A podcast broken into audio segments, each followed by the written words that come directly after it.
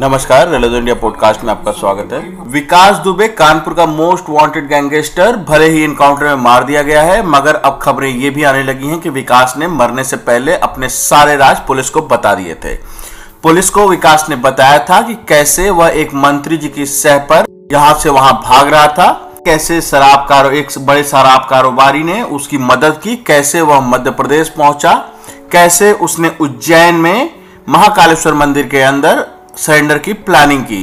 अमर उजाला में छपे एक खबर के मुताबिक विकास दुबे की मदद एक मंत्री कर रहे थे। मंत्री जी के साथ एक शराब कारोबारी ने भी उनकी पूरी मदद की और कुछ वकीलों ने राय मशवरा किया। विकास दुबे को मंत्री जी ने कहा था कि अगर तुम कोर्ट में सरेंडर कर देते हो तो मैं तुम्हें इनकाउंटर से बचा लूँगा। मगर विकास घबरा रहा था कोर्ट में सरेंडर करने से, क्योंकि उसे भय था कि कोर्ट रूम तक पहुँचने से पहले हो सकता है वकीलों का समूह उसे घेर ले, हो सकता है वह मॉब लिंचिंग का शिकार भी हो जाए।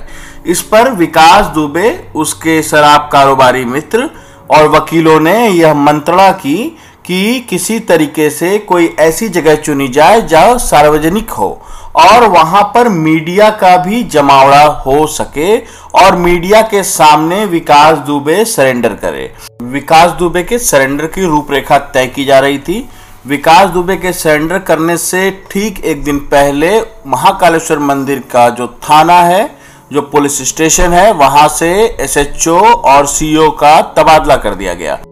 अब नए एसएचओ ने वहाँ पर चार्ज लिया। जिसके बाद विकास दुबे ने उज्जैन के महाकालेश्वर मंदिर में अपनी आइडेंटिटी को डिस्क्लोज करते हुए अपनी गिरफ्तारी दी। ऐसे में अब देखना यह है कि क्या उत्तर प्रदेश पुलिस अपने आधिकारिक बयानों में इस खबर की पुष्टि करती है।